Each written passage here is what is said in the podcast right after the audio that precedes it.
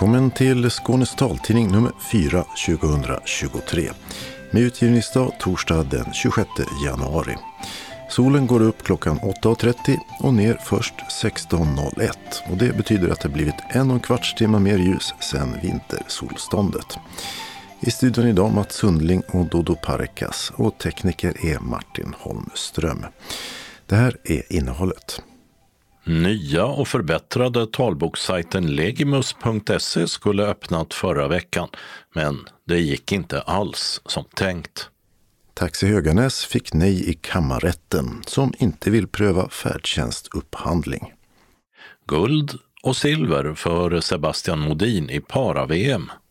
Oro bland ledarhundsförare i Malmö efter att hundar skadats av utlagd mat. Vi vill verkligen få fast den som gjort det, säger polisen. Nya rekommendationer från Folkhälsomyndigheten om vaccin mot covid. Öppnat och stängt med servicekontor, kaféer och utegym. Devondäckare, pudelrockare och bortvända kvinnor väntar i månadens talbokstips som kommer från biblioteket i Hör. Annons för mobilkurs för synskadade. Evenemangstips med kameliadam och syntolkning. Och kalendern med hålkort och göjemånad. Anslagstavlan med meddelanden och ändringar i kollektivtrafiken. Idag delar hela Skåne på samma tavla. Och allra sist, redaktionsrutan. I förra veckan, närmare bestämt den sjuttonde januari, så var det meningen att en ny och förbättrad version av talbokssajten legimus punkt se skulle tas i bruk efter långt utvecklingsarbete och mycket testande. Men det gick inte alls som tänkt. Peder Wollinger på M T M, Myndigheten för tillgängliga medier, är ansvarig för arbetet med det nya Legimus. När vi öppnade upp och släppte in alla läsarna så uppträdde det ett nytt fel som vi inte hade hittat under det halvåret när vi testade webbsajten. När vi inte kunde lösa det direkt så fick vi helt enkelt fatta beslutet att då backar vi till den gamla Legimus. Kan du säga någonting om vad det är för fel och hur lätt det verkar vara att åtgärda? Vi uppträdde när vi byggde ut kapaciteten på vår sajt inför lansering. Då fick det en bieffekt som vi inte förutsåg. Nu har vi hittat felet och nu jobbar vi för att eh, göra ett nytt försök. Du kan inte ge något eh, nytt eh, möjligt startdatum? Det viktigaste för oss är att, att eh, vi hela tiden har Legimus tillgängligt eh, för läsarna. Det är det som måste styra snarare än ett visst datum. M T M jobbar för att det ska bli så snart som möjligt. Och varför behövdes då en ny version av sajten, hemsidan legimus punkt se? Den gamla lösningen, den är gammal och svår att underhålla och det går inte att bygga ut den. Den har tjänat oss väl, men nu går det inte att fortsätta där. Då har vi utvecklat en ny tjänst och där är fokus enkelhet och att det ska vara lätt att komma igång med läsning. Om man jämför den nya och den gamla så har den nya ett mer avskalat innehåll där du inte upplever det som för mycket information och spretig information. Det är fokus på läsning och att komma igång med läsningen. Där kommer vi också kunna lägga till nya funktioner löpande eftersom vi nu har möjlighet att göra det. En del som vi tittar extra på det är att personanpassa så att du som läsare ska kunna välja vilka format du vill se när du gör sökningar och vilka språk du behärskar så att de böckerna kommer upp när du söker, till exempel. Ett problem har varit att inläsarens namn saknats för många titlar på hemsidan legimus punkt se. Och det ska vara löst i den nya versionen, säger Peder Wollinger. Ja, när du går in på en bok så finns inläsarens namn synligt där. Och om du klickar på inläsarens namn så får du de böckerna som den inläsaren har läst in. Och så kan du filtrera på dem, på det, det som han senast har läst in och bokstavsordning och så vidare. Och du kan även söka på inläsarens namn i sökfunktionen. Kommer man att kunna beställa punktskriftsböcker direkt i nya legimus punkt se? Där har vi ett system som ska bytas ut. Så att under en övergångsperiod så kommer punktskriftsläsaren behöva ta kontakt med M T M via mejl eller via telefon för att få sin punktskriftsbok. Och när kan man räkna med att det är i ordning så att det går att beställa direkt? Det är svårt med ett datum, men det är någonting vi arbetar med nu under året här. Och hur har ni gjort när det gäller att testa det nya Legimus på synskadade? Ett sätt är genom en läsarpanel där vi har skickat ut testuppgifter till läsare där de har kunnat komma med feedback som vi sedan har tagit in i utvecklingsarbetet. Även haft testsessioner där vi har suttit bredvid läsare och tittat på hur navigering och användning av Legimus har fungerat. I tillägg till det så har vi också haft den här beta punkt legimus punkt se ut under ett halvår, och då har vi inbjudit till läsarfeedback och vi har fått in en hel del synpunkter som vi också har haft med i utvecklingsarbetet. Är det speciellt från synskadade då eller? Från synskadade och andra användargrupper, så att det har varit en bra mix. Det gäller ju att få med synpunkter från alla grupper. Är det någonting särskilt du tänker på som sticker ut bland det som har sagts just från synskadade? Alltså det, det har ju varit kommentarer i stort och smått. Det är ju alltid nyttigt att få feedback på hur sajten fungerar med skärmläsare. Visst har vi testat själva med vår personal, men det är alltid bra med ytterligare feedback för att man använder alltid lite olika. Och den allmänna bilden av vad kontrollgrupperna har tyckt, hur har den sett ut? Man gillat enkelheten och att vi har skalat bort överflödig information. I det så har vi känt att vi är på, på rätt väg. Det sa Peder Wollinger, produktägare, det vill säga ansvarig för utvecklingen av en ny version av det nätbaserade talbokssystemet legimus punkt se. Där det i nuläget alltså inte finns någon prognos för när felet ska vara avhjälpt. Under tiden används den gamla versionen. M T M säger också att de ska se till så att uppgifterna för när en bok under produktion ska vara klar stämmer bättre överens med hur det i verkligheten är.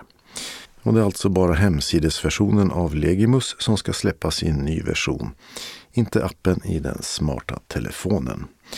Reporter var Dodo Parikas. Taxi Höganäs fick nej i kammarrätten, som i förra veckan beslutade att inte pröva Höganäs kommuns upphandling av färdtjänsten. Den vann bolaget Telepass i våras, ett beslut som Taxi Höganäs överklagade till förvaltningsrätten och förlorade. Domstolen slog fast att kommunen skött upphandlingen korrekt och nu har kammarrätten alltså meddelat att de inte ger något prövningstillstånd. Taxi Höganäs har kört färdtjänsten i kommunen i fyrtio år och har tidigare sagt att de tänker överklaga så långt det går. De kan söka prövningstillstånd också hos Högsta förvaltningsdomstolen, vilket normalt är svårt att få. I väntan på att domstolarna säger sitt har kommunen förlängt med Taxi Höganäs till den sista september i år. Kommunen kan säga upp det avtalet i förtid med sex månaders varsel. Den blinda skidåkaren Sebastian Modin vann guld i para-V M i söndags. Tillsammans med sin guide Daniel Rickardsson vann han arton kilometersloppet i längdåkning. De tog ledningen tidigt och i mål var skillnaden till tvåan Jake Ericoff från U S A hela två minuter och sjutton sekunder. Trea blev norrmannen Thomas Oxhall. Modin inledde para-V M med att i lördags ta silver i skidskyttesprinten. Trots fem bommar stämde skidåkningen så bra över de sju komma fem kilometrarna att han och Rickardsson kom tvåa efter förhandsfavoriten Alexander Kasik från Ukraina. Själva åkningen var överlägset snabbast bland de sex deltagarna. Överraskande bra också enligt honom själv i den efterföljande intervjun. Längdåkaren Sebastian Modin är Sveriges bästa vinterparalympier genom tiderna och ställde upp också i skidskytte i hemma-V M i Östersund. Guldet på arton kilometer var hans första på distans. Men i favoritgrenen sprint blev Sebastian Modin diskvalificerad efter semifinalen för tjuvstart. Sverige lämnade in en protest, men den avslogs. Modin var förhandsfavorit med sina två tidigare V M-guld i sprint. Para-V M i skidor och skidskytte fortsätter till på söndag. I Malmö är det många som hittat utspridd mat preparerat med vassa glas eller metallbitar. Och flera hundar som ätit av dem har skadats, vilket såklart gör många hundägare oroliga. Även hos polisen tar man detta på största allvar. Vi följde med ledarhundsföraren Mikael Haraldsson, som både bor och jobbar i Malmö. Och vi hängde med på en lunchpromenad med ledarhunden Poppy i centrala stan. Jag brukar ju gå och rasta på andra sidan Paulibron, så jag rastar ute i parken här. Och det är lite faktiskt med tanke på just att det är så mycket skräp i parken. Det är tråkigare väg, men det är inte så mycket saker som hon kan äta. Före.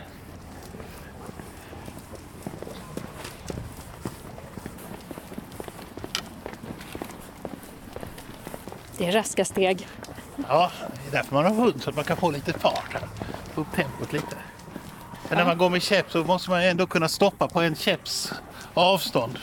Så det är så skönt när man har en ledarhund just att man kan dra ut på stegen. Jag tycker det är skönt att, att gå fort. Nu går vi snart förbi en skolgård, låter det som. Men du gör en sån här lunchpromenad varje lunch, eller? Ja. Sen så promenerar jag hem på eftermiddagen. Hur mycket Men... tänker du på det här att eh, Poppy inte ska... få i sig något? Ja, jag börjar tänka mer på det nu när det faktiskt har drabbat hundar som har blivit jättedåliga. Och eh, funderat lite på om jag ska införskaffa någon sån här grimma eller munkorg. Men sen är det ju synd om hunden också, för att de ska ju kunna få lukta och nosa. För att det är det de mår bra av också, så att det är lite klivet. Vilken möjlighet har du själv att eh, upptäcka om Poppy skulle ta något i munnen? Ja, man, man hör och känner ju lite i kopplet sådär. Men det är jättesvårt att veta. Alltså, det kan ju gå väldigt snabbt. Och på polisen i Malmö är Nils Norling presstalesperson. Och han berättar om den senaste utvecklingen då flera hundar skadats av preparerade brödbullar.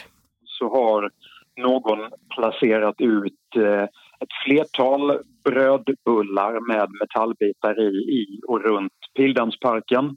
Det har lett till att tre hundar har skadats allvarligt.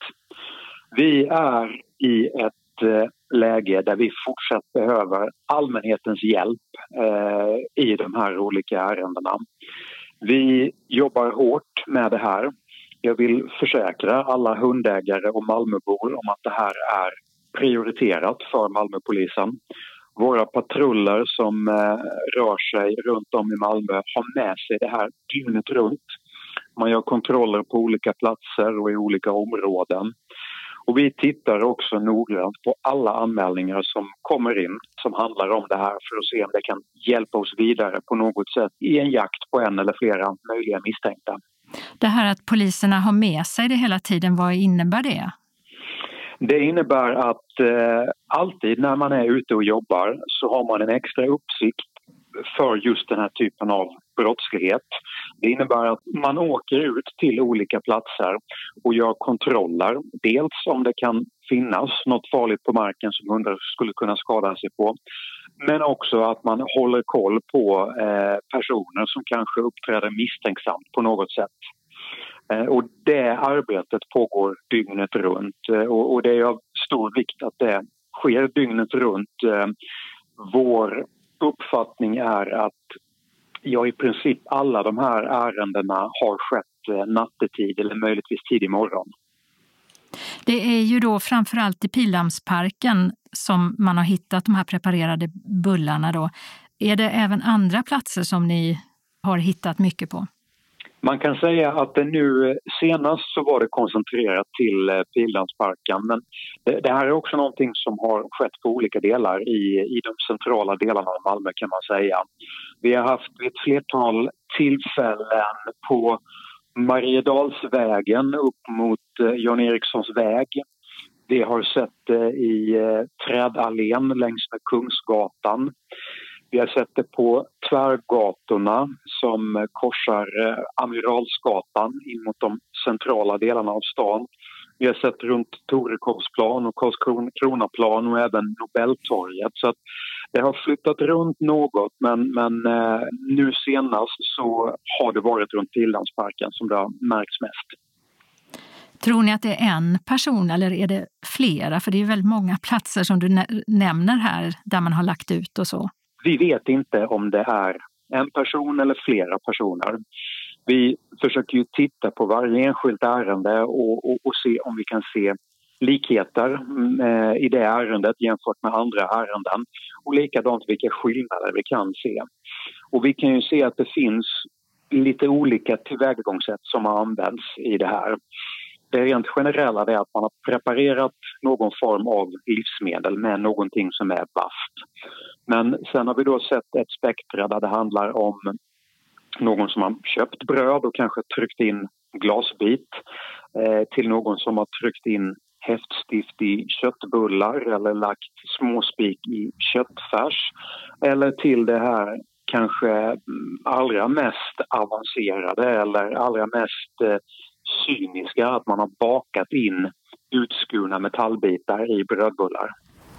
Tillbaka till Mikael Haraldsson som är ute och rastar sin guldbruna ledarhund Poppy, en labrador som han haft i sju år. Och turen går till ett gångstråk mellan kanalen och den trafikerade Amiralsgatan. Där är en ganska smal gräsremsa med lite högre träd. Och här kopplas selen bort och Poppy får gå mer fritt i kopplet för att göra sina behov. Så att jag väljer faktiskt ett lite tråkigare ställe att rasta på, men just för att det, ja, vi får vara lite mer i fred och där tänker att det inte ligger så mycket skräp. Hopp och lek. Det är väldigt liten remsa, men det räcker. Det räcker. Och det är ju det lite för att man, man vill ju inte att de ska äta saker. Här är ju öppet, så här finns ju inte massa buskar och grejer, det kan ligga saker under. Men du går längs med den här sträckan vi gick nu. Men när du går hem då har du drygt tre kilometer. Hur gör du då? Det är genom stan så där rastar jag ju inte förrän jag kommit hem då. Och då har jag en park bakom mitt bostadshus. Och där brukar jag få rasta henne också. Och visst, jag kommer väl vara mer försiktig och försöka rasta och låta han inte nosa för mycket in under buskar och sådär. Det är svårt att stoppa dem om de hittar någonting. Hur intresserad är Poppy av att äta saker hon hittar? Hon är ju en labrador så hon är ju intresserad. Men som tur är hon inte jätteextrem. Men om det hade legat någonting som ser väldigt smarrigt ut, alltså matrester eller liknande, det hade hon varit nyfiken på och velat komma åt. Så när du märker att hon har något i munnen, vad gör du då? Du försöker plocka ur det. Hon vill ju inte det så det kan vara rätt så svårt. Hon brukar vilja tugga maten och sådär så att hon sväljer inte saker hela. Men hon vill ju ha det kvar i munnen. Känner du själv till någon av de här som har fått sina hundar skadade? Jag har en bekant som jag har sett på Facebook då som är en av de drabbade. Så att jag har läst eh, när hon har skrivit om att hon har varit hos veterinären och att hunden mår inte alls bra. Och är orolig över om det, den ska klara sig helt enkelt. Och det är ju en sällskapshund då, så det var ingen ledarhund. Vad tänker du om det här att eh, det som pågår? Jag tänker att det är någon sjuk person som på något sjukt sätt vill få uppmärksamhet och gör det här för att kunna se och läsa om det i tidningarna. Eller har ett väldigt stort agg mot hundar. Men, ja. Och även hos polisens talesperson Nils Norling finns liknande tankar när det gäller vem som lägger ut brödbullar med vassa metallbitar eller annan preparerad mat i Malmö. Ja, Det, det, det går knappt att, att föreställa sig en, en, en människa som kan få för sig och, alltså så här ihärdigt och, och, och så här långtgående vilja skada djur. Men för mig är det tydligt om att det här inte handlar om en helt frisk människa. Det är inte en människa som mår bra som, som gör så här. Men innan vi har en möjlig misstänkt eller möjliga misstänkta framför oss så, så kan vi tyvärr inte säga någonting om vem det är som skulle kunna göra något sånt här. Eh, om man nu har en ledarhund, eh, har du några råd att ge till dem för att eh, hundarna inte ska få i sig såna här preparerad mat?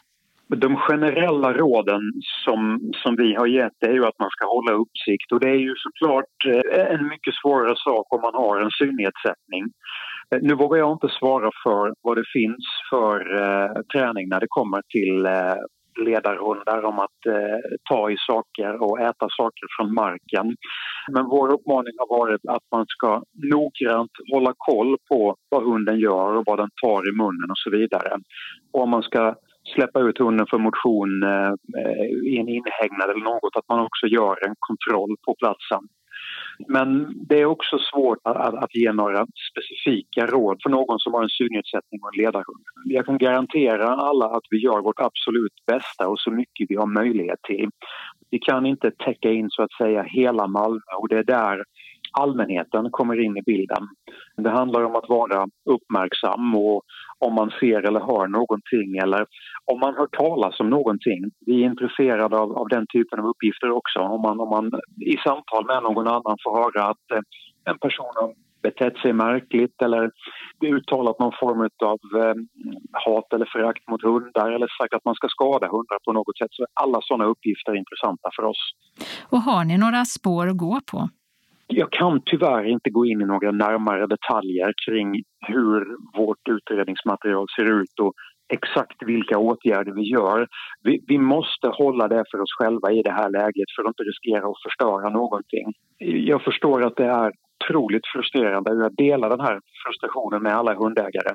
Att vi inte kan berätta mer, säga exakt vad vi gör, men jag hoppas att en försäkran från mig om att vi verkligen prioritera det här och arbeta med det dygnet runt, att det, att det räcker i det här läget. Och när Mikael Haraldsson och hans ledarhund Poppy så småningom är tillbaka på Mikaels arbetsplats Polarprint i Malmö, möts vi av hans kollega tillika ledarhundsföraren Roger Wittiko och hans svarta labrador Ossi. Och över en kopp kaffe så fortsätter samtalet om vad man kan göra för att skydda sina hundar. Det är otäckt. Man hoppas ju bara på det bästa, att man inte ska stöta på det själv och råka ut för det. Men det, det ger ju en otrygghetskänsla, för att eh, min hund som så många andra labradorer är ju glada för att eh, tugga på saker och ting. Det är nog illa om man äter någonting som inte är bra. Men är det något sånt här så, så kan det ju vara en ren katastrof. Men när ni har funderat kring det här båda två, liksom, har, har ni tänkt på någonting man skulle kunna göra som synskadad för att se till att ens ledarhund inte råkar ut för något sånt här? Det är ju att använda nosgrimma eller munkorg. Det finns ju olika varianter, men man kan göra som en, så att de inte kan öppna munnen då. Och det är det som finns liksom? Det är ju det enda alternativet om man inte har någon annan före och, och, och ser efter att det inte finns någonting i vägen. Men det, då missar man ju hela vitsen med att ha en ledarhund. Så att det är det. Och om man sätter en nosgrimma på, eller en munkorg på sin ledarhund, hur känns det för hunden? Ja, de kommer inte tycka alls om det. Sen kan de nog vänja sig vid det, men det är ju, att, det är ju lite också deras sätt att slappna av och liksom och, och vad är ju att de ska kunna lukta och slicka på saker och sådär. Alltså det, det mår de ju bra av, för det är ett behov de har. Det finns ju de som har det av andra anledningar, just för att om hunden liksom äter så att de mår dåliga och äter på allt och sådär, då måste man ha det. Det här är ju något som saboterar och hunden egentligen inte behöver. Till exempel munkorg. Och då är det ju väldigt, känns det väldigt hemskt att man skulle behöva ha det bara för att det är någon som vill sabotera. För man kan inte lära hunden att inte äta. Nej. Och vi ska vara glada att hundarna är matglada. Det är därför vi kan dressera dem. Det är så vi lockar dem till att göra det vi vill att de ska göra med godis och med mat. De hade något reportage här på radion hur du kunde träna din hund och inte äta. Men det är ju nästan hopplöst. Då, då måste du ha full koll på din hund med synens hjälp. Du måste kunna stoppa precis, precis när det är dags. Ja. När vi har hundkurser så brukar man ju träna det här att gå förbi. Provar man att lägga ut lite mat för att inte hunden ska stoppa till och äta upp någonting. Men det är ju framförallt när man går med sele och så vidare. För då har man ju en helt annan koll på hunden. Men det är ju när man rastar hunden framförallt som det är ett problem. Men har du förändrat någonting i ditt, var du går någonstans i stan? Man har sina ställen som man brukar rasta på och hoppas att det ska vara klint där. Men som sagt, just det här med att kanske välja andra ställen och så vidare kommer man nog vara mer restriktiv med. Och man kan undvika det. Ibland så måste ju hunden rasta om man är borta på något ställe. Och jag kommer nog kanske rasta kortare tid. Alltså jag låter hunden få göra sina behov, men att jag helt enkelt inte låter henne nosa runt och vara så fri som hon har fått vara tidigare. Det sa Mikael Haraldsson. Och dessförinnan hörde vi Roger Wittiko och polisen Nils Norling. Och om man har uppgifter som man vill delge polisen så är växelnumret ett ett fyra fjorton. Reporter Åsa Kjellman Erisi. Folkhälsomyndigheten gav i förra veckan nya rekommendationer för påfyllnadsdoser av vaccin mot covid. Från den första mars rekommenderas den som är åttio år eller äldre och den som bor på äldreboende att ta en påfyllnadsdos. För de mellan sextiofem och sjuttionio år och vuxna som tillhör en riskgrupp finns ingen rekommendation om en ny dos under våren. Men för den som vill kommer möjligheten finnas. Från i höst rekommenderas alla från sextiofem år och uppåt och alla vuxna i riskgrupp en påfyllnadsdos när det gått minst ett halvår efter den senaste. Folkhälsomyndigheten grundar de nya rekommendationerna på att riskerna ökar med åldern. Den som är mellan sextio och sjuttio år löper mer än dubbelt så hög risk att bli allvarligt sjuk jämfört med någon som är mellan femtio och sextio. Och myndigheten säger att de återkommer längre fram med rekommendationer för andra åldersgrupper. Fram till den första mars rekommenderas som tidigare tre doser för alla mellan arton och sextiofem år som inte tillhör en riskgrupp. Är man äldre än sextiofem eller tillhör en riskgrupp rekommenderas man fortfarande en säsongsanpassad påfyllnadsdos och då oftast till hösten. Numera är det vårdcentralerna som utför vaccinationerna. En upphandlad vaccinatör, Mac People, har ett antal mottagningar runt om i Skåne där också finns tider på kvällar och helger. Och vaccinationerna är som tidigare gratis. Öppnat och stängt. På köpcentret Mobilia i Malmö invigdes i veckan ett nytt statligt servicekontor. Där kan besökare få vägledning och hjälp med ärenden hos Försäkringskassan, Pensionsmyndigheten och Skatteverket. Där går också att få råd om hur man använder Arbetsförmedlingens kundtorgstjänster. I Landskrona finns sedan en tid tillbaka fiket La Street Café i hörnet Eriksgatan, Säbygatan invid Slottsparken. Både matpajer och sött fikabröd står på menyn. Här har det varit café även tidigare. I Landskrona har kaféet och tårtbageriet Ellas fantasitårtor på Drottninggatan sex stängt. I Örkeljunga har den dagliga verksamheten Vågen flyttat tillbaka till Södergården på Hallingaliden efter ombyggnadsarbeten som pågått ett och ett halvt år. I Lunnarp har ett nytt utegym invigts. Det placerat nedanför lekplatsen på grusplanen vid Bivägen. Och där finns bland annat redskap för konditionsträning, styrka och för att träna balansen. I Helsingborg har hamburgerkedjan Phil's Burger stängt efter bara två månader i det gamla H M-huset. I Helsingborg har Curb Foods på Järnvägsgatan fyrtiofem stängt. Affärsidén var mat för hemkörning eller avhämtning, men ingen servering. I Sibbhult har en ny grillplats med sex fasta bänkar runt en grill öppnats. Och den ingår i projektet Parkliv där byinvånarna är med om att förestå förändringar och utforma parken. I Klippan har konditori Fenix som låg i tidigare kochslokalen vid korsningen Storgatan Norra Skolgatan stängt. Men själva bageriet, det finns kvar. Även konditori Fenix på Torggatan två i Åstorp har stängt. I årets första talbokstips berättar Inga-Lena Örn på biblioteket i Hör om en gammal favorit från millennieskiftet, och om en ny biografi som lyfter fram Ida Hammershöj, hustru till en av Danmarks största konstnärer.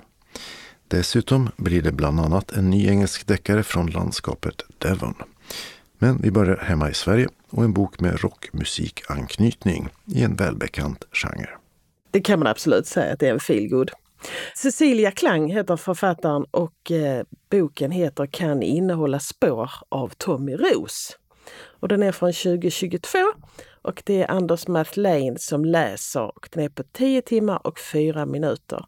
Och det är en talbok med text samt punktskrift. Jag, ibland så lånar jag en bok bara på omslaget när jag får syn på den. Eller så lånar jag en bok bara för att titeln är lite annorlunda. Och en bok som har titeln Kan innehålla spår av Tommy Rose, den kan jag inte bara sätta tillbaks på hyllan. Och dessutom så lyser den, den är knallgul med rosa detaljer som kassettband och en cigarettfimp och en, en fabriksbyggnad. Den kunde jag inte motstå helt enkelt. Den handlar om Tommy Rose som man kan misstänka. Han är snart femtio. Han är gift sedan ganska länge med sin tonårskärlek och de har två stycken halvvuxna barn. Och han arbetar på ortens fabrik. Det är en bruksort. Och han har jobbat på den här fabriken. Det är det enda arbetsställe han har varit på. Efterhand så får vi faktiskt reda på att under några år så var han rockstjärna. Under pudelrockens tidevarv med långt, fantastiskt svallande hår och en röst större än livet själv. Och då börjar jag tänka Europe och Joey Tempest och de här rocksångarna som verkligen sjöng från tårna.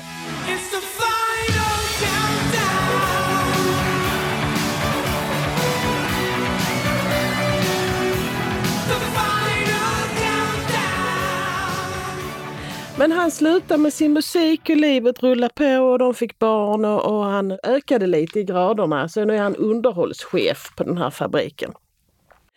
Väldigt tidigt i boken så är han med sin fru hos en samtalsterapeut som hans fru vill att de ska gå till. Han förstår inte varför, för han tycker de har det jättebra. Och då berättar hon där att hon vill skiljas. Och det tar honom fullständigt på sängen, men hon vill inte prova överhuvudtaget. Hon vill skiljas. Och dessutom så får han reda på att ortens fabrik ska flyttas till Estland. Hela hans liv rasar. Och mitt i denna misär då så fyller han ju femtio och ska ju ha ett femtioårskalas. Då får han av sina vänner lektioner hos en berömd operasångerska. En gammal kvinna som har flyttat tillbaka till barndomsorten. Och så kan spelet börja. Ska Tommy få tillbaka sin röst på alla sätt? Mycket underhållande bok med hög igenkänningsfaktor. Det började nästan så att man tror att det är feel bad, må dåligt bok, men det är alltså inte. Inte alls, det är det inte. Min talbokscirkel som jag har, de har faktiskt läst den nu över jul och de tyckte allihopa att den var bra. Jag tänkte att det kanske fungerar jättebra för mig som hade min tonårstid under den här pudelrockseran, men de tyckte den var jättebra också. Så den funkar även om man är plus åttio. Och så går vi över till en bok som är nummer två i en serie och nummer ett var du väldigt förtjust över. Ja, det är ju Ann Cleaves, en av mina favoritdeckarförfattare som har skrivit den här boken som heter Häger. Och den kom redan förra sommaren, men det har tagit M T M lång tid att läsa in den. Det är Jörgen Bådner som läser och den är på tolv timmar och arton minuter. Det är en talbok med text. Det är andra delen i den här North Devon-serien med polisen Matthew Venn. Och Cleaves började skriva böcker ganska sent. Hon har jobbat inom kriminalvården och psykiatrisk vård. Hon har jobbat i sjöräddning och annat. Jag tror att det är en stor anledning till varför hon är så duktig på att skapa trovärdiga personer. Och miljöer också för den delen. Hon är en mästerlig miljöbeskrivare. Och Matthew Venn, han är ju försynt. Hans sätt att lösa brott, han är, han är inte alls någon aggressiv eller utåtagerande person utan han är ju försynt och en mycket lyssnande människa. Och i det här fallet då så är det en läkare som numera är pensionerad som har blivit mördad på ett ganska spektakulärt sätt. Och det blir ju en riktig härva av hemligheter som det så ofta blir. Och eh, det pekar faktiskt lite mot någon som är Matthew alldeles för nära för att det ska kännas bekvämt för honom. Alldeles lysande uppföljare till den första boken som heter Albatross. Och sen ska vi till Danmark. Och här är omslaget väldigt annorlunda. För den som kan sin danska konsthistoria tror jag att det här är väldigt välbekant. Ja, det tror jag också. Romanen heter Kvinna sedd bakifrån och det är Jesper Wung-Sung som har skrivit den och den är från tjugo tjugotvå. Morten Edman läser in den. Den är på tretton timmar fyrtiosex minuter och det är en talbok med text. Och jag tror att väldigt många har sett Wilhelm Hammershøis målningar utan att tänka på att det är Wilhelm Hammershøis målningar så att säga. Han är ju en av de här väldigt stora konstnärerna i den danska guldåldern i slutet på artonhundratalet, början på nittonhundratalet. Han målade väldigt ofta en kvinna sedd bakifrån i olika interiörer. Och omslaget är just en av hans mest kända målningar med den här kvinnan sedd bakifrån.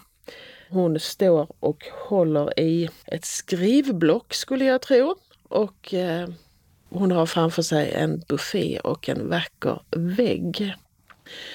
Den här eh, boken hade ju naturligtvis kunnat handla om Wilhelm Hammershøi för att idag så går hans målningar för många miljoner. Han är riktigt, riktigt eh, känd. Men den handlar om Ida Ilstedt. Det vill säga kvinnan som är sedd bakifrån på hans målningar, hans hustru. Han målade henne under hela deras gemensamma liv. Det här är Idas historia helt enkelt. Börjar i barndomshemmet där det finns en uppenbar risk att hon får stanna kvar. Hennes far har en affär och hennes eh, mor är psykiskt sjuk. Och eh, Ida tar hand om hushållet med hjälp av hushållerskan. Och hon har två bröder. Peter är konstnär och Hans Christian han är död. Och den senares död har förvärrat moderns sjukdom avsevärt och det får Ida betala för mycket. Men Peter, hennes konstnärsbror, han tar med sig en vän på besök en sommar. Och det är Wilhelm Hammershøi, denna bleka, ganska tysta person. Och väldigt snart så friar han till Ida. Dels tycker hon ju att han är fascinerande, men det är också hennes chans att lämna det här livet. Så hon säger ja. Och Hammershøis, de har det gott ställt. De bor i Köpenhamn i en flott våning och hon behöver förhålla sig till allt det här och den här tjusiga bostaden med rum i filer och stora fönster och den här väldigt stela familjen där allting verkar handla om Wilhelms konst. Och sen får vi följa Ida genom deras gemensamma liv och hennes aldrig sinande kärlek till Wilhelm. Men eftersom han alltid målar henne, hon får stå stilla i åtta timmar om dagen i tre veckor. Det gör ju ont. Och under tiden så hittar hon på en saga inne i huvudet och den får vi också ta del av. Är det författaren sitter på eller vet man det? Det finns nog inte jättemycket om Ida överhuvudtaget så jag skulle tro att en hel del är just skönlitterärt, det hittar på. Men det känns som om, om det är Idas historia verkligen. Och man tycker mycket om henne. Hon är rolig och det är en riktigt fin roman med en underbar kärlekshistoria mellan Ida och Wilhelm och konsten. Alltså... Där hade vi Hammershøis Ida som är bortvänd och här har vi Ann Tylers någon som också är bortvänd. Det är Ann Tylers För när vi var vuxna och det är Cecilia Agrell som läser den. Den tar tio timmar och tjugofem minuter och det är en talbok som kom ut redan tjugohundraett men den är så värd att tipsa om. Och hon har skrivit väldigt mycket böcker och nästan alla är väldigt bra. Och den första boken jag läste av henne överhuvudtaget, det var just den här. Och på omslaget så ser man nacken och håret på en kvinna. Hon har en stor flätad knut och är klädd i någon grön tröja. Det är ett vackert omslag tycker jag. Ann Tyler är lite svår att prata om för att hon skriver böcker om helt vanliga människor. Det är inte så att det händer något omvälvande i hennes böcker utan livet rullar på, men hon är fantastiskt duktig på att skriva om att livet rullar på. Och i den här boken så får vi träffa Rebecca. Det är hennes nacke som vi ser på omslaget. Hon är femtiotre år gammal, hon är mormor och dessutom så är hon änka sedan väldigt många år. Och den stora familjen runt henne består av tre styvdöttrar och en egen dotter samt ett otal barnbarn och hennes avlidne make, snart hundraårig farbror. Och hon hanterar alla de här människorna samt deras gemensamma festföretag där själva festvåningen ligger i bottenvåningen på villan där hon bor tillsammans med makens snart hundraårig farbror. Hon är, hon är stor, hon pratar med alla, hon är glättig, hon tar plats. Men så en dag, eller rättare sagt en natt, så drömmer hon att hon har en son och att de åker tåg. Och när hon vaknar på morgonen så undrar hon hur i all världen hon har kunnat bli den här människan som hon egentligen inte alls var från början. När hon träffade sin blivande make, då var hon en seriös historiker och forskade i historia och var mycket tillbakadragen. Hon hade alltid håret i en stram flätad knut. Och hur blev hon den här lekledaren och medlaren och företagaren och den som alltid pratar i telefon? Och hur kan hon hitta tillbaka till sitt gamla liv? Och vill hon det egentligen? Så det är det här hon börjar att fundera på. Det är en riktigt bra roman helt enkelt. En sån här som man kan sjunka ner i. Och man tycker väldigt mycket om Rebecca. Och det blir en cliffhanger vad hon faktiskt gör av sitt liv. Mm. Det blir en cliffhanger. Det får man inte reda på själv. Ja, sen så tog jag en annan gammal bok också som också tål och tipsas om. Så den plöjde jag här om kvällen hemma. Jag har ju läst den en gång innan, eller två kanske. Den heter Sorgesång av Siri Hustvedt och den är från tjugohundranio och tro det eller ej, inläsare i Dodo Parikas. elva timmar och fyra minuter, det är en talbok. Den här bokens omslag är ett foto av en himmel med lite moln på.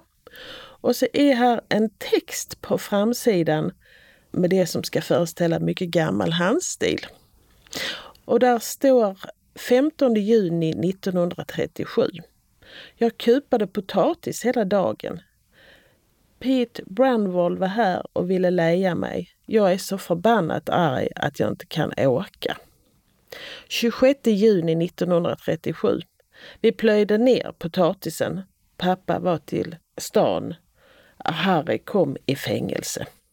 Och så sticker Empire State Building upp ner till. Just det. Det har jag inte tänkt på. Men i alla fall, den här romanens huvudperson är Erik. Erik Davidsen. Han är psykoanalytiker i New York. Han är framgångsrik. Han är ganska nyskild. Han bor i ett hus som han äger som är lite för stort för honom. Och han är mycket ensam. Hans far har precis dött. Lars Davidsen, professor i historia i Minnesota. Lars han växte upp i ett litet, litet lantbruk i Minnesota. Hans föräldrar hade kommit från Norge för många, många, många år sedan.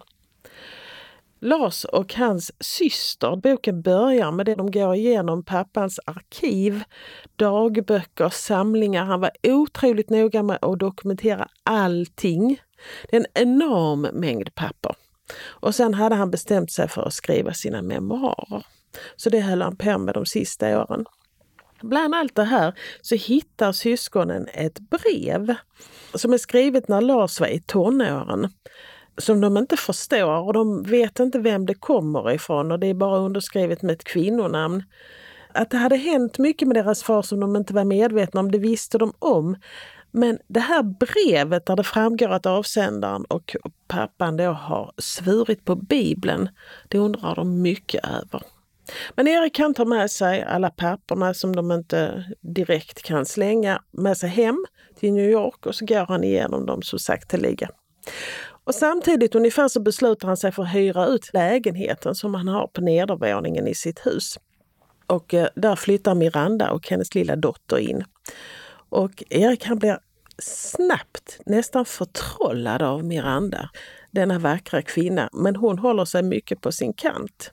Och snart så framgår det att det riktas hot mot henne av något slag som inte är helt klart från början. Och snart så blir Erik involverad i det här.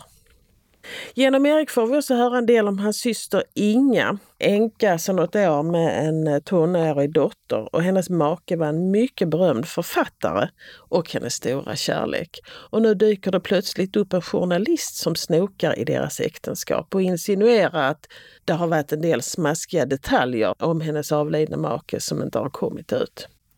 Och det här det är inte en roman som man läser fort. Det är väldigt svårt att släppa den, för den är spännande. Det händer saker hela tiden. Just vet, hon är duktig på att skriva vacker prosa. Man får jobba lite, helt enkelt. Men det är värt det. Sa Inga-Lena Örn på biblioteket i Hör. Och de böcker hon tipsade om var Kan innehålla spår av Tommy Rose av Cecilia Klang, Kvinna sedd bakifrån av Jesper Wung-Sung, Häger av Anne Cleaves, Förr när vi var vuxna av Anne Tyler samt Sorgesång av Siri Hustvedt. Reporter var Dodo Parikas. Annons. Kurs i digital självständighet med Android för synskadade. En ny kurs på Fristad folkhögskola som ligger utanför Borås. Nu startar vi kursen för dig som vill bli säkrare på hantering av din Android-telefon för att klara olika moment i vardagen. Under kursen går vi igenom hur du använder Android med talkback för att få ut så mycket som möjligt av telefonen med hjälp av talsyntes. Vi går igenom vilka viktiga funktioner som ingår i Android och hur du kan ha ett bra arbetsflöde med telefonbok, sms, surf, mail och kalender. Vi ger även en översikt av användbara och tillgängliga appar för att till exempel skanna post och förpackningar i köket, läsa pdf, färgindikator, anteckningar, radio och tv-appar. Om du har Swish och BankID installerat när du kommer till kursen kan vi även lära ut Swish. Kurstiden är måndag den trettonde februari till fredag den sjuttonde februari. Kursavgiften är sjuhundrafemtio kronor plus resor till och från kursen. Deltagare från hela landet är välkomna. För mer information och anmälan ring skolan på telefon noll tre tre två tre sex åtta noll noll. Evenemangstipsen börjar med syntolkad tv. Melodifestivalsäsongen drar igång lördag fjärde februari klockan tjugo med deltävling ett som sänds från Göteborg. Programledaren Farah Abadi, hon valdes till årets skåning tjugohundratjugotvå, och även hennes programledarkollega Jesper Röndahl har förärat samma titel. Och bland artisterna första kvällen finns Lulu Lamotte från Malmö och Eva Rydberg från Helsingborg. elfte februari samma klockslag sänds Mellon från Linköping, och sen fortsätter det. artonde februari Lidköping vid Vänern. tjugofemte februari når Mellon Malmö Arena där Loreen finns bland de tävlande, tio år efter att hon tog hem hela Eurovision med Euphoria. Semifinalen den sänds från Örnsköldsvik, och tävlar där gör de låtar som kom på tredje och fjärde plats i deltävlingarna. Fyra av dem går vidare till finalen, och den äger rum i Stockholm lördag elfte mars. Och till skillnad från deltävlingarna som tar en och en halv timme vardera så är finalen två timmar lång. Alla tävlingarna med start tjugo noll noll. Och när de två timmarna är slut så vet vi vem som åker till Eurovision-finalen i Liverpool i maj och med vilken låt. Syntolkningen finns i vanlig tv på S V T tjugofyra samt dessutom på S V T Play. Kerstin Ekman, hon började sin författarkarriär med att skriva kriminalromaner, något hon bara sällan gjorde därefter. Ett undantag är den populära Händelser vid vatten från nittonhundranittiotre. T V-serien efter historien om mord i Norrland, som sätter sina spår årtionden senare, sänds för närvarande i S V T i sex syntolkade avsnitt. På S V T Play läggs avsnitten ut en vecka i taget på fredagar. De första tre avsnitten ligger uppe, nästa kommer den tjugosjunde januari och sedan tredje samt tionde februari. Därefter ligger alla avsnitten kvar till och med artonde augusti. I S V T tjugofyra sänds närmast avsnitt tre syntolkat den tjugonionde januari klockan tjugoett och natten mot tredje februari tio minuter efter midnatt. I rollerna märks bland annat Pernilla August och Rolf Lassgård. U R sänder och lägger ut serien Coolaste kojan i åtta tjugo minuter långa avsnitt för mellanstadiebarn. I programmen tävlar två lag om att bygga den coolaste och mest påhittiga kojan på bara åtta dagar. De ska planera, rita, räkna ut och bygga kojan från grunden. Till sin hjälp har de hantverkare, verktyg, massor av fantasi och sina kunskaper i till exempel matematik, algebra, geometri, samband, förändring och problemlösning. Alla avsnitt finns syntolkade på sajten U R Play och de sänds även syntolkade söndagar fjorton och tjugo i kanalen S V T Barn. I Boalt i Östra Göinge är det dags för folklustspelet Kärleksört fyra på bygdegården med gruppen Kuppmakarna. Handlingen utspelar sig i Boalt på nittonhundratrettiotalet när byborna ska sätta upp en revy för att samla in pengar till en fotbollsplan. Och detta är den fjärde föreställningen med namnet Kärleksört, alla med olika innehåll. Premiär nu på lördag tjugoåttonde januari arton noll noll. Sen spelas den söndag tjugonionde januari klockan femton, lördag fjärde februari klockan arton och söndag femte februari femton noll noll. Biljettpris tvåhundra kronor, tretton till arton-åringar hundra kronor, medan den som är under tretton går in gratis. Bokningstelefon noll sju tre tre tjugofyra åttio åttionio. Adress Kräblebodavägen sju, Glimåkra. Det finns Guldbaggegala och idrottsgala. Och så finns det lokala galor som nordöstra Skånes idrottsgala. Det är Kristianstads kommun som uppmärksammar lokala idrottare som gått vidare och blivit mästare på nationell eller internationell nivå. elfte februari arton till noll ett är det prisutdelning. Och show med Nino Tiritirello och komikern Joel Andersson med flera. Och för den som så önskar efterföljande dans, alltihop i Kristianstad Arena. Biljettpriser börjar vid fyrahundranittiofem kronor och de säljs av arenan. Riksteatern ger en samtida version av Alexandre Dumas Kameliadamen, där fotbollsfarsan Andreas träffar dragshowartisten Marcus alias Kameliadamen, spelad av Jakob Eriksson. Och de två männen blir störtförälskade. Andreas, som spelas av Jakob Eklund, lämnar fru och barn, men det visar sig att han har lungcancer. Andreas fru spelas av Eva-Maria Björk. Regissör är Sunil Munshi. fjortonde februari nitton noll noll spelas föreställningen på Kristianstad teater. Den lokala Riksteaterföreningen är arrangör och de nås på noll fyra fyra tolv femtioåtta tjugo.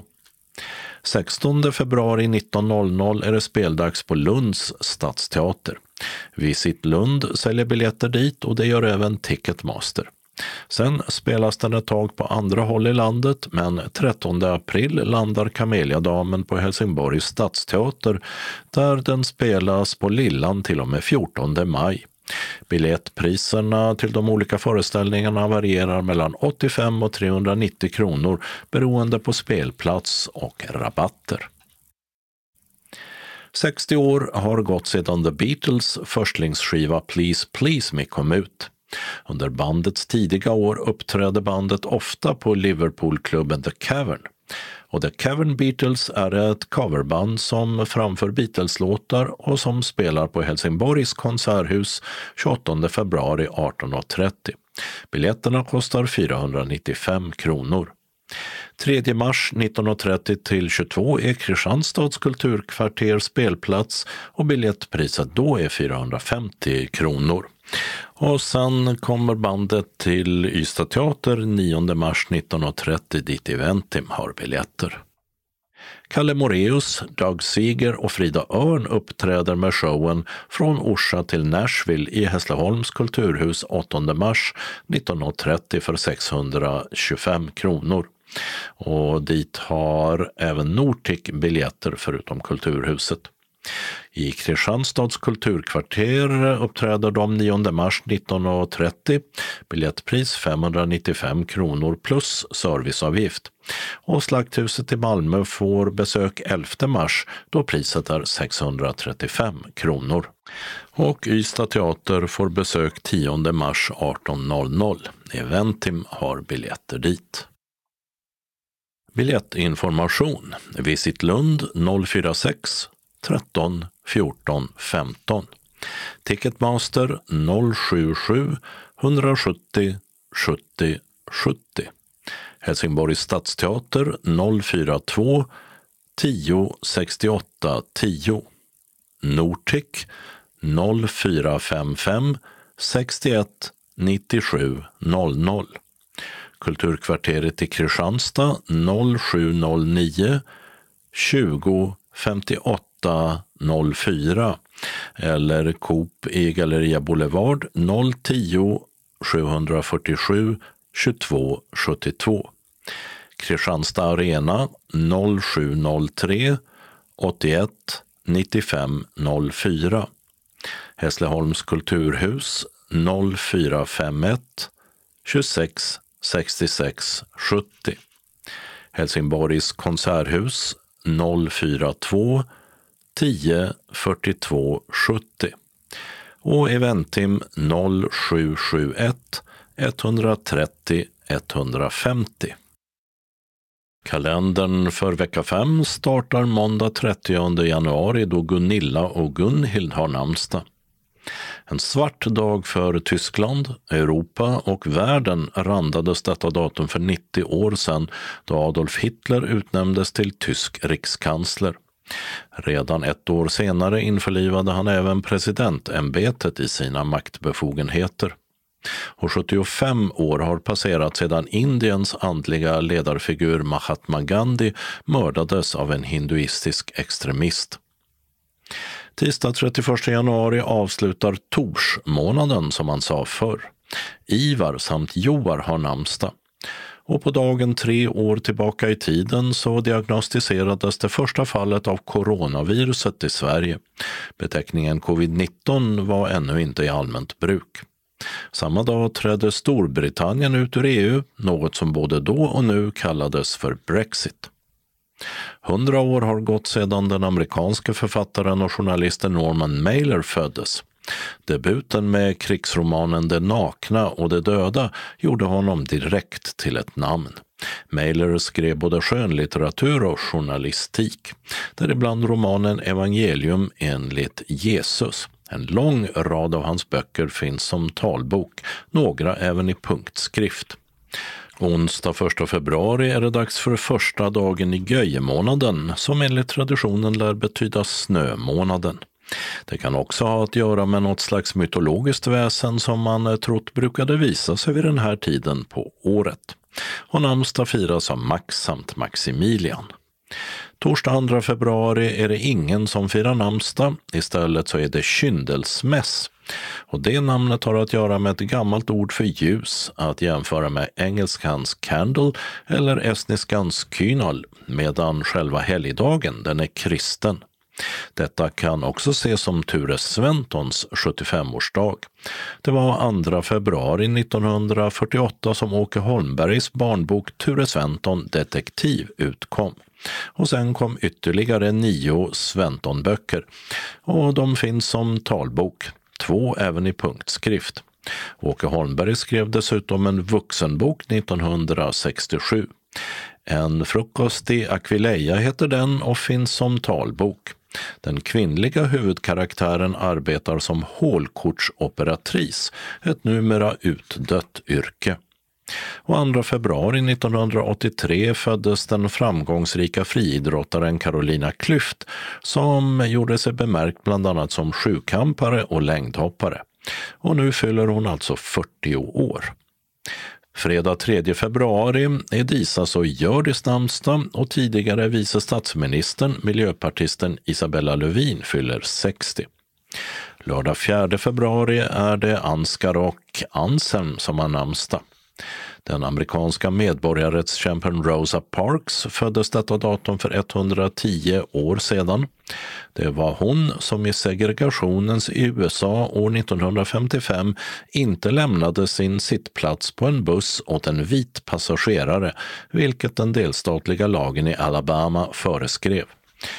Och så småningom fastslog U S A:s högsta domstol att segregation av busspassagerare var grundlagsstridigt. Söndag femte februari tar veckan slut, och Agda och Agata firar namnsdag. Cypern, alltså den grekcypriotiska södra delen av ön, går till presidentval.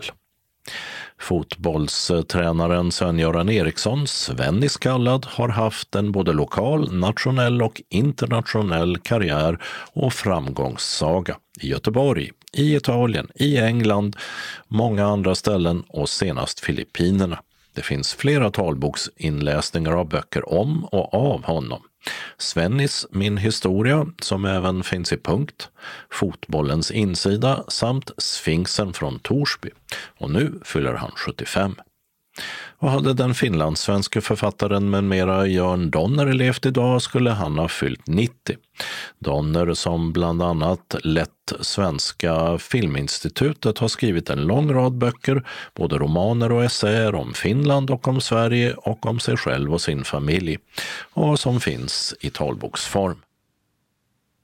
Den regionala delen av anslagstavlan börjar med en inbjudan till en litteraturträff från S R F Skåne.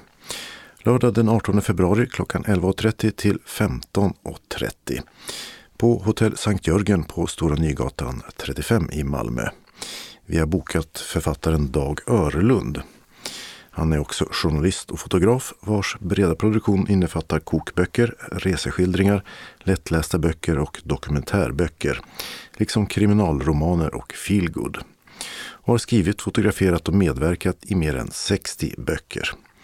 Örlund är kanske mest känd för succéböckerna om psykopaten Kristoffer Silverbjälke, som har skrivit tillsammans med den danske författaren Dan Butler, eller kriminalromanen om kommissarien Evert Trut. Försök gärna hinna läsa någon av hans böcker innan litteraturdagen. Programmet: elva och trettio ankomst, klockan tolv blir det lunch, klockan tretton samlas vi i föreläsningssalen. En kort genomgång av deltagarförteckningen. Därefter hälsas Dag Örlund välkommen och tar över ordet. Cirka klockan femton blir avslutning med kaffe och godbit, och femton och fyrtiofem hemresa. Så boka resa till ankomsttid elva och trettio och hemresa femton och fyrtiofem. Anmälan sker till S R F Skåne senast fredag den tredje februari. På telefon noll fyra noll sju sju sju sju fem eller e-posta skane snabel-a s r f punkt nu. Vid anmälan uppge om du önskar kött, fisk eller vegetarisk kost, samt om du har specialkost och om du behöver ledsagare. Ange även ditt mobilnummer och e-postadress. Genom att anmäla dig godkänner du att ditt namn står med på deltagarförteckningen som skickas ut efter sista anmälningsdagen tillsammans med bekräftelsen.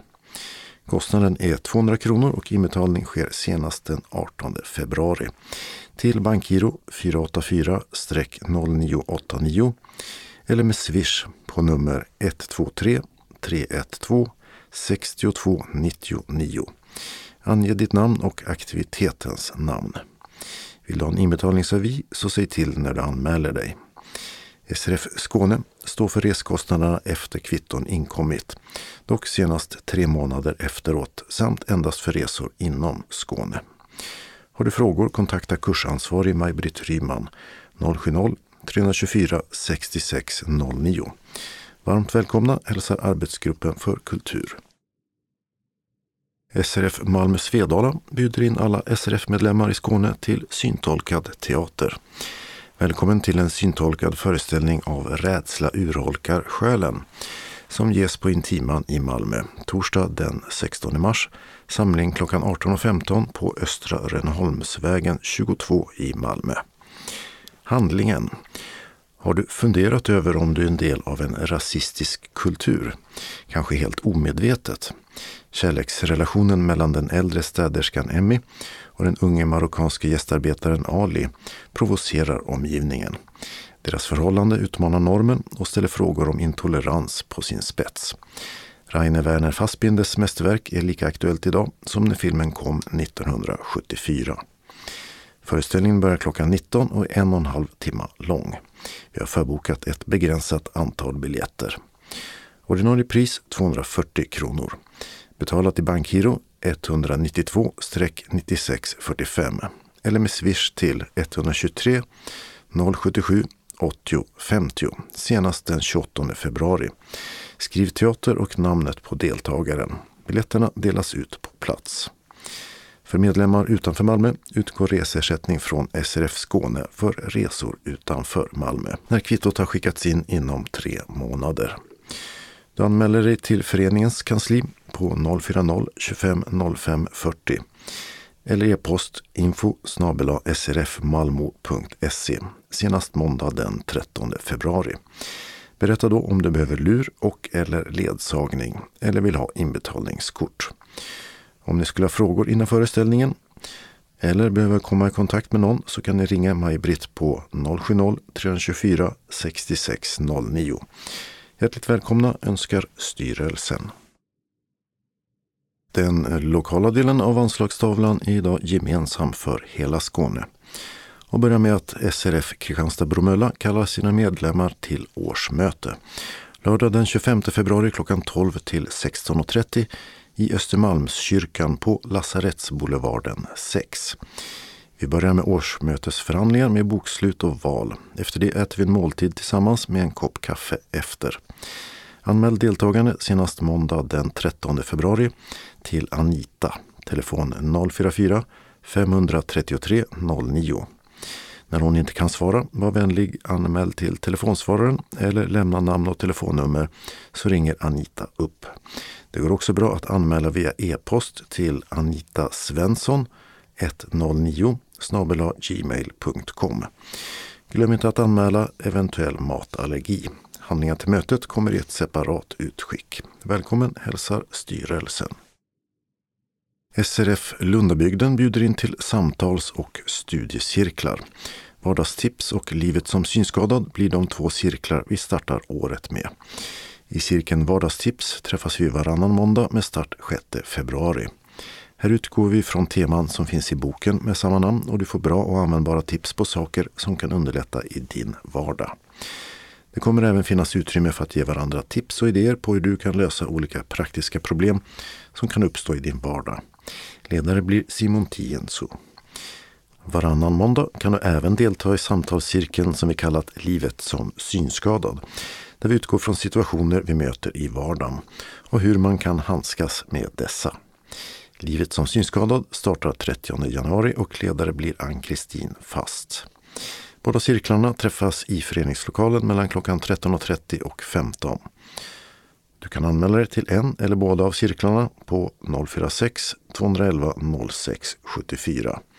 Anmäl dig senast andra februari och gör det även om du varit med tidigare. Deltagandet är kostnadsfritt och fika ingår. Har du frågor kan du ringa Ann-Kristin eller Simon. Desiree har telefonnummer till dem. Välkommen! S R F Malmö Svedala välkomna till sin dagverksamhet.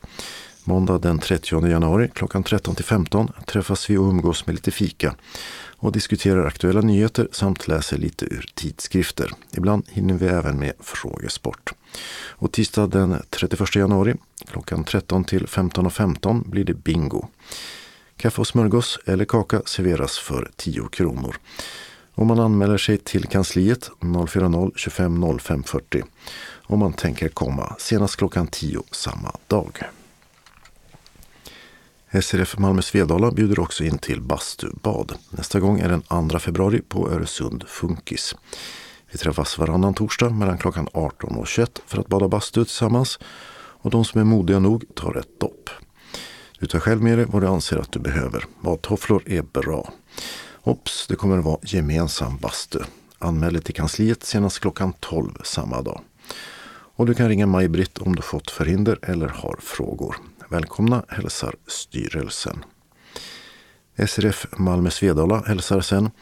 Upplev en stämningsfull konsert med Tommy Nilsson i Johanneskyrkan i Malmö. Vi har bokat biljetter till konserten torsdag den andra mars klockan nitton.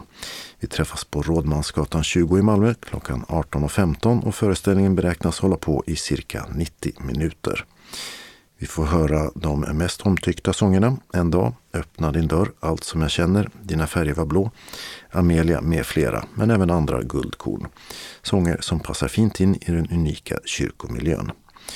Tommy Nilsson ackompanjeras av pianisten Sven-Gunnar Pettersson och en änglalik kör. Kyrkans vackra klang skapar en stämning som man inte får uppleva i andra lokaler. Vi har bokat ett antal biljetter och det är först till kvarn som gäller. Anmäl dig till kansliet senast den tionde februari. Det kostar fyrahundrafemtio kronor per person som man betalar via bankgiro ett nio två nio sex fyra fem eller med Swish ett två tre noll sju sju åttio femtio senast den tjugofjärde februari. Skriv Tommy Nilsson och deltagarens namn vid betalningen. Behöver du inbetalningskort så meddela kansliet vid anmälan eller om du behöver ledsagare. Och behöver du komma i kontakt med ansvarig så ring Maj-Britt Ryman. Välkommen att följa med på en stämningsfull konsert hälsar styrelsen. S R F Norra Skåne kallar till årsmöte. Söndag den femte mars klockan fjorton till sexton och trettio. Plats Senioren på Tingshusgatan två i Hässleholm. Vi har bjudit in Karin Axelsson från Moderaterna som ska leda årsmötesförhandlingarna. Alla kommer att få handlingarna hemskickade. Efter förhandlingarna så bjuder föreningen på kaffe och något gott till. Anmäl dig senast den tjugosjätte februari till Anna-Lena Päckele. Mobil noll sju noll tre sex noll noll sex fyra sju. Eller e-posta alp punkt ledarhund snabel-a gmail punkt com. Styrelsen hälsar alla hjärtligt välkomna genom ordförande Anna-Lena Päckele. S R F Norra Skåne har också en inbjudan till vårens konserter. Alla konserterna är i Kulturhuset på Järnvägsgatan tjugotre i Hässleholm. Lördag den elfte februari klockan sjutton till nitton och tio blir det en hyllning till Anita Lindblom och Gunnar Wicklund i Röda salongen. Ordinarie biljettkostnad är fyrahundratjugonio kronor. Vårt medlemspris är tvåhundra kronor. Måndag tjugosjunde februari klockan sjutton till arton och trettio blir det Blå måndag och Per Bäckers trio i Blå salongen. Biljettkostnaden är tvåhundra kronor men medlemspriset är hundra kronor. Söndag tolfte mars klockan sjutton till nitton blir det Soppa och musik. Vårkonsert med Hässleholms stads musikkår i Röda salongen. Biljettpriset är tvåhundrafemtio och medlemspriset är hundra kronor. Och slutligen söndag tjugotredje april klockan sjutton till nitton blir det vårkonsert med Hässlekören i Röda salongen. Ordinarie biljettpris tvåhundrafemtio och medlemspris hundra kronor. Anmäl dig senast den första februari till Anna-Lena Päckele enligt ovan. Styrelsen hälsar er hjärtligt välkomna. Medlemmarna i S R F Ringsjöbygden hälsas välkommen på årsmötet. Måndag den tjugonde februari klockan sjutton till nitton på Karidal i Eslöv. Information och årsmöteshandlingar erhålls efter anmälan om deltagande. Observera att anmälningstiden är tidigare än vad som meddelas innan för att vi ska kunna skicka handlingarna. Anmälan sker senast den sjätte februari till Birgitta på telefon noll sju noll fem femtio trettiotvå sextioett eller noll fyra ett tre femtiofyra tretton trettiotre eller så kan man mejla till Kjell Ingemo med K J i början och dubbel L snabel-a outlook punkt com. Så en inbjudan från S R F Västra Skåne till Helsingborgs stadsteater och pjäsen Tysta Maria. En musikal som doftar kaffe och som syntolkas den tolfte mars. Tysta Maria är en spännande, fartfylld musikal om en tid som formades av starka, kreativa kvinnor, men som knappt nämns i historieböckerna. Vi möter en rad välkända helsingborgare som har haft en avgörande betydelse för kvinnors rätt till bildning, rösträtt och kulturens framväxt och därmed även för staden Helsingborg. Det är tidigt nittonhundratal och den unga driftiga Maria Tunnell förälskas i Carlos Suega och tillsammans startar de en kaffefabrik. På Söder har en ny stadsdel växt upp i skuggan av den smutsiga fosfatfabriken. Där arbetar Maria Blomgren och maken Malte gör sina dagsverken i hamnen, stans kanske farligaste arbetsplats. Men arbetarnas nyvunna strejkrättigheter tillsammans med August Palms tal om klasskamp ger hopp om ett bättre liv. En dag förändras allt från båda Mariorna. Deras öde flätas samman i en berättelse om liv och död, om kampen för kvinnors rösträtt och om en ångande entreprenörsanda som sedan dess genomsyrat staden. Pjäsen som syntolkas spelas på Storan söndag den tolfte mars klockan sexton till arton och trettio inklusive paus. Samling för syntolkning klockan femton. Biljettpriset är etthundranittiofem kronor. Och sista anmälningsdag måndag den sjätte februari klockan tolv till kansliet noll fyra två femton åttiotre nittiotre eller e-posta monica punkt kylenstierna snabel-a s r f punkt nu. Meddelar vi anmälan om du önskar hörlur för syntolkning. Eventuella frågor besvaras av ditt teaterombud Ulla Engström på telefon noll sju tre noll sjuttio elva trettioett eller e-posta ulla punkt engstrom snabel-a icloud punkt com. Och vi avslutar med några tillfälländringar i kollektivtrafiken. I Osby arbetar man på Marklundavägen och regionbuss femhundratrettionio får ta en annan väg. Hållplatsen Osby vårdcentral är stängd med hänvisning till en tillfällig stolpe sjuhundra meter västerut på Kyrkogatan. Men bara fram till klockan femton nu på fredag den tjugosjunde januari. Fram till samma fredag klockan tjugotre arbetas det på väg elva i Tomelilla. Och fram till dess är några av regionbuss trehundratrettioåtta hållplatser mot Sjöbo till stängda. Nämligen Folkhögskolan, Trydeke, Frebo och Tryde som ersätts av Tomelilla station. Och Skåneexpressen fyra mot Kristianstad och femman mot Lund stannar inte på hållplatsen Svampa-korset. Även här ersätter Tomelilla station. I Lund börjar på måndag den trettionde januari ett arbete på Stora Södergatan som får stadsbusslinjerna två, tre, fyra, fem, sex och sju att ta andra vägar fram till den nionde februari klockan fem och trettio. Hållplatsen Botulfsplatsens läge A till D är stängd, liksom Katedralskolan läge B och C samt Södertull vårdcentral A och B. De som åker tvåans och fyrans buss hänvisas till hållplatsen Botulfsplatsen läge D. De som åker treans och femans till läge E och F. För linje sex är alternativet hållplatsen Södertull läge C, D och Botulfsplatsen G. Och på den sistnämnda stannar under den här tiden också linje sju. För mer information kring de här rätt komplicerade rockaderna ber vi att få hänvisa till Skånetrafikens kundtjänst. Telefon noll sju sju ett sjuttiosju sjuttiosju sjuttiosju. I Malmö började i måndags ett arbete på Drottninggatan som stängt stadsbuss trettioett hållplats Rörsjöparken. Närmsta alternativ är hållplatsen Paulibron som ligger ungefär fyrahundra meter åt sydväst på samma gata. Den tionde mars klockan femton ska den vanliga hållplatsen vara öppen igen. Och med det beskedet var det dags att sätta punkt för veckans taltidning. Nästa nummer nästa torsdag den andra februari. Skånes taltidning ges ut av Region Skånes psykiatri- och habiliteringsförvaltning. Ansvarig utgivare är Martin Holmström. Postadress Jörgen Ankersgatan tolv, tvåhundraelva fyrtiofem Malmö. Telefon noll fyra noll sex sju tre noll nio sju noll. E-post Skånes taltidning snabel-a skane punkt se och hemsida skanestaltidning punkt se. Observera att cd-skivorna inte ska skickas tillbaka till oss. Såväl skivor som kuvert kan läggas i brännbara sopor när ni inte längre vill ha dem. Vi hörs igen. Hej då!